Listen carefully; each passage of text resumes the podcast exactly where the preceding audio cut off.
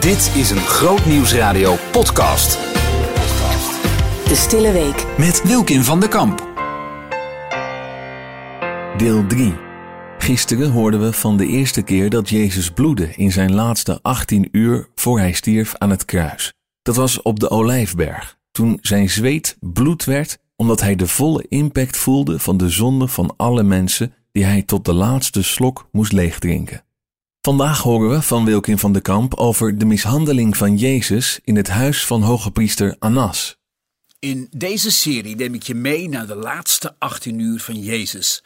Ik neem je mee op reis langs de zeven keer dat het bloed van Jezus heeft gevloeid, om te ontdekken wat dit vandaag de dag voor ons betekent.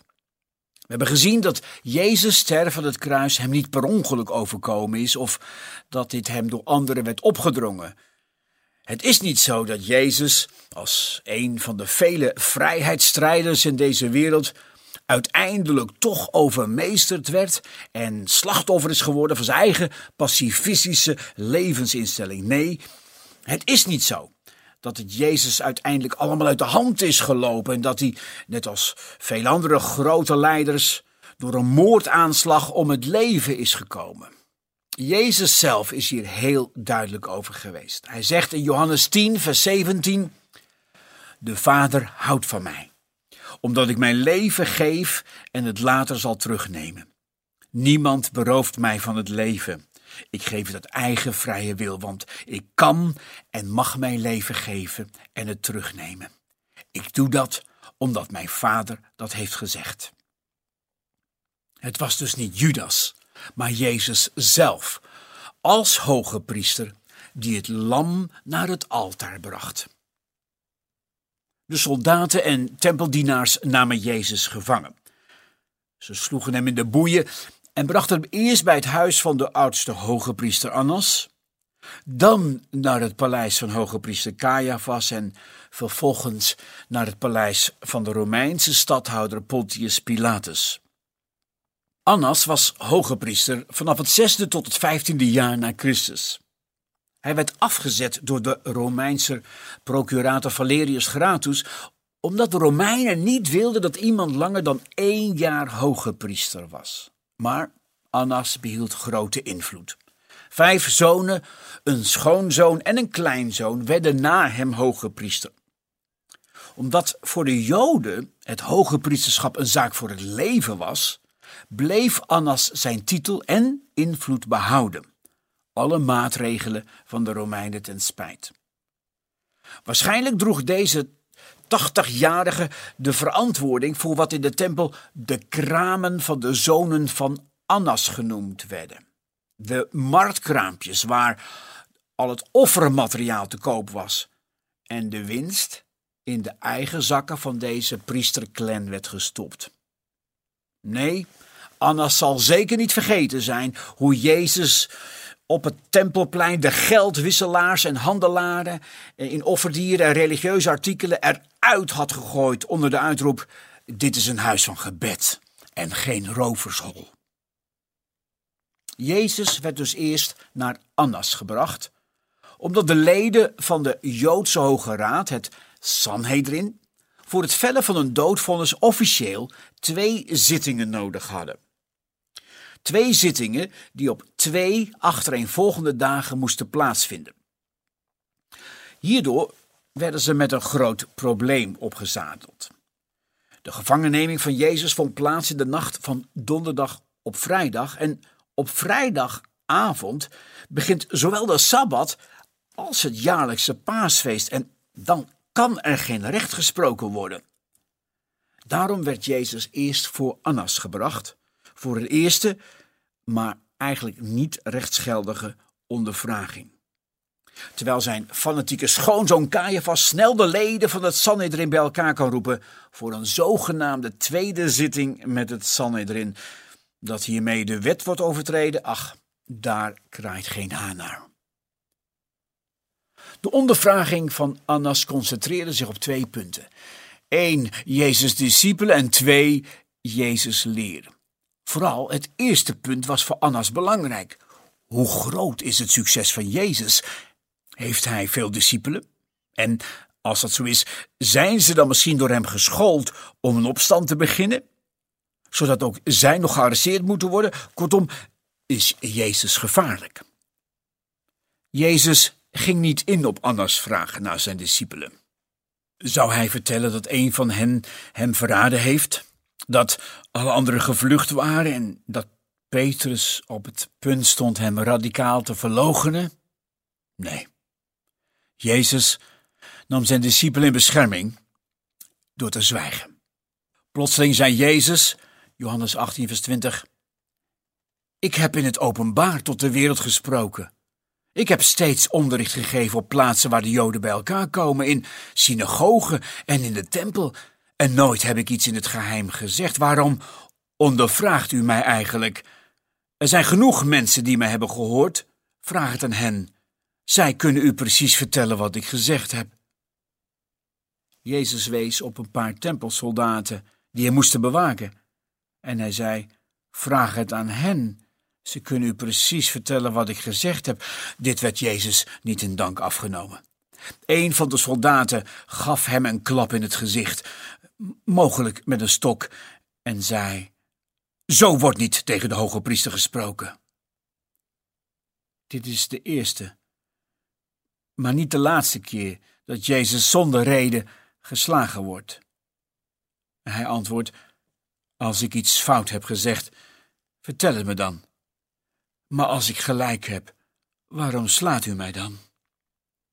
Het is voor de tweede keer dat zijn bloed de aarde besprenkelde. De soldaat zweeg. Annas liet Jezus opnieuw binden en zond hem naar hoge priester Caiaphas, die inmiddels het Sanhedrin bij elkaar had geroepen.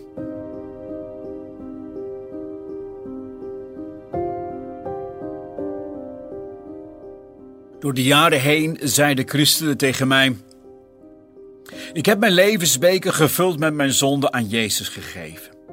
Ik weet dat ik vergeven ben. Ik weet dat mijn zonden van mij weggenomen zijn, maar toch voel ik me nog steeds schuldig. Hoe is dit mogelijk? Wat heb ik fout gedaan? Misschien moet ik nog een keer mijn zonde beleiden? Daarom is het belangrijk dat we gaan ontdekken wat het tweede wonder van het kruis voor ons betekent. De Bijbel leert dat de duivel ons namelijk dag en nacht aanklaagt voor onze God.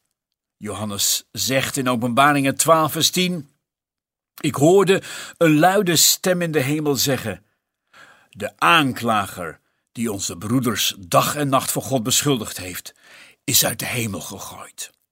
Onze broeders hebben hem overwonnen, doordat het lam zijn bloed voor hen gegeven heeft en doordat zij daar in hun spreken van hebben getuigd. Ze waren bereid hun leven ervoor te geven. Tijdens de mishandelingen heeft Jezus dus elke aanklacht van de boze en elk schuldgevoel dat hieruit is voortgekomen op zich laten neerkomen. Door het tweede wonder van het kruis heeft Jezus jou verlost uit de macht van de aanklager. Want er komt een dag dat de boze je ervan zal beschuldigen dat je weliswaar je zonde hebt beleden, maar dat je toch nog iets bent vergeten. En als je niet alles beleden hebt, zegt hij, kan God je ook niet alles vergeven. Maar gelukkig, gelukkig is Gods vergeving niet afhankelijk van mijn onvolmaakte manier van zonde beleiden. Het offer van Jezus was volmaakt, waardoor God mij en jou volmaakt vergeven heeft. Dat is buitensporige genade. God heeft al je zonden volmaakt vergeven en van je afgenomen toen jij je levensbeker gevuld met jouw zonde aan hem gaf. De boze heeft geen poot meer om op te staan. Let op, de tactiek van de boze is dat hij je eerst verleidt tot zonde, om je vervolgens te beschuldigen dat je gezondigd hebt. Je wist heel goed dat het fout was dat je deed. God ziet je aankomen als je hem alweer om vergeving vraagt. Als jij je laat aanklagen door de boze, zul je je schuldig blijven voelen. Onthoud daarom dat door het tweede wonder van het kruis Jezus jou verlost heeft uit de macht van de aanklager. Door het bloed van Jezus en op grond van jouw getuigenis zal de stem van de aanklager moeten verstommen.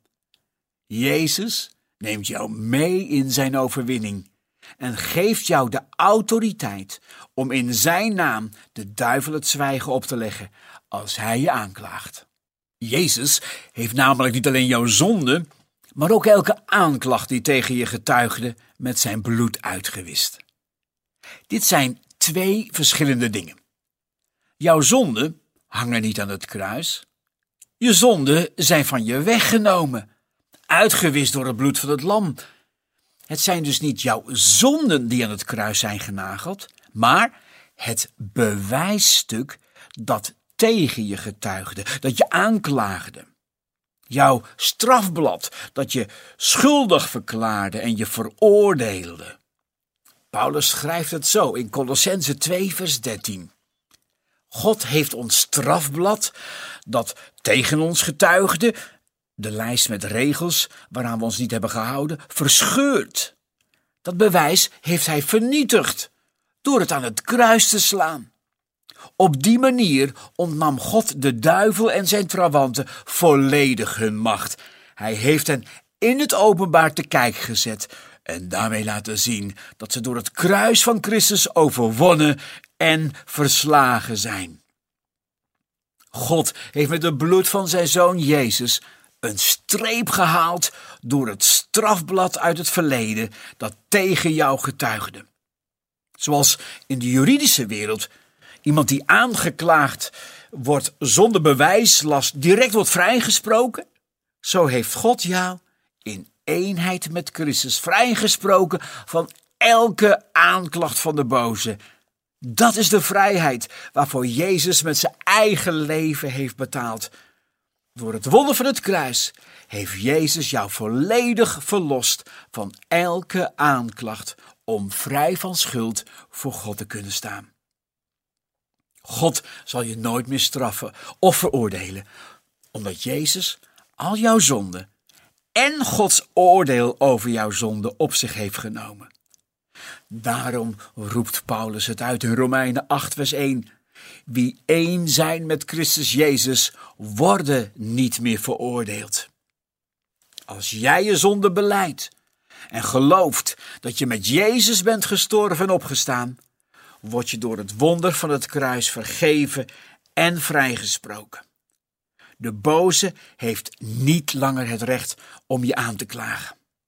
Jezus neemt jou mee in zijn overwinning en geeft jou de volmacht om in zijn naam de duivel het zwijgen op te leggen als hij je aanklaagt. Jezus heeft jou op overwinningsgrond geplaatst.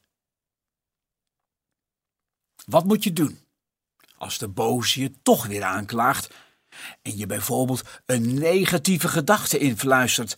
Nou, de belangrijkste les die je kan leren is deze gedachte te negeren.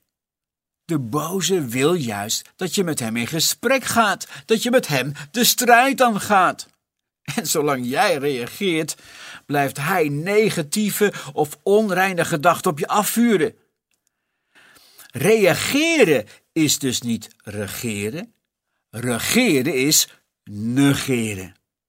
Denk maar aan Jezus toen hij in de woestijn verzocht werd.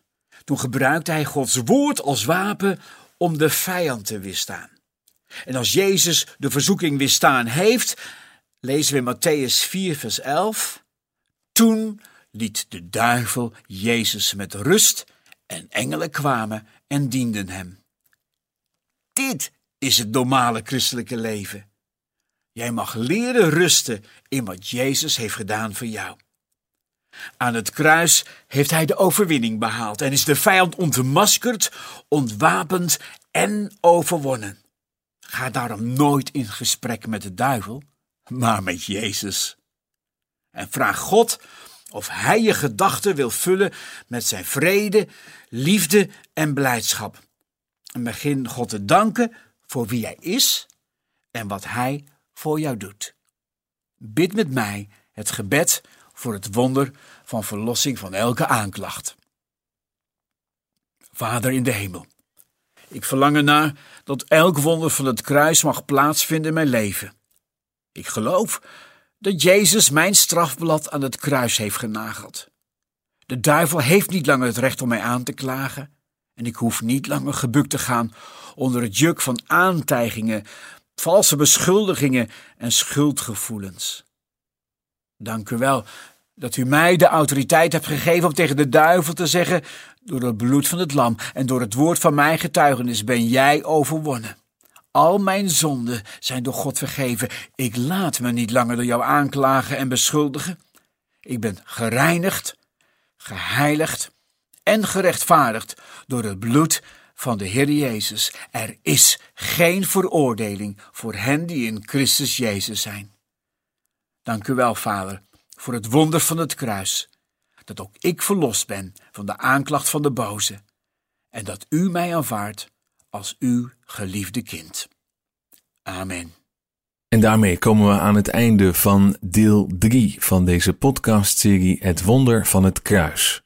Elk mens wordt aangeklaagd door de duivel die ons graag onze onvolmaaktheden aanwrijft en in herinnering brengt. We hebben gehoord over het wonder van de verlossing, hoe Jezus ons verlost van de aanklager en hij zelfs de boze van antwoord bedient als wij aangeklaagd worden. In de volgende aflevering horen we hoe Jezus naar Caiaphas werd gebracht om een schijnproces te ondergaan. Behoefte aan meer? Grootnieuwsradio.nl slash podcast.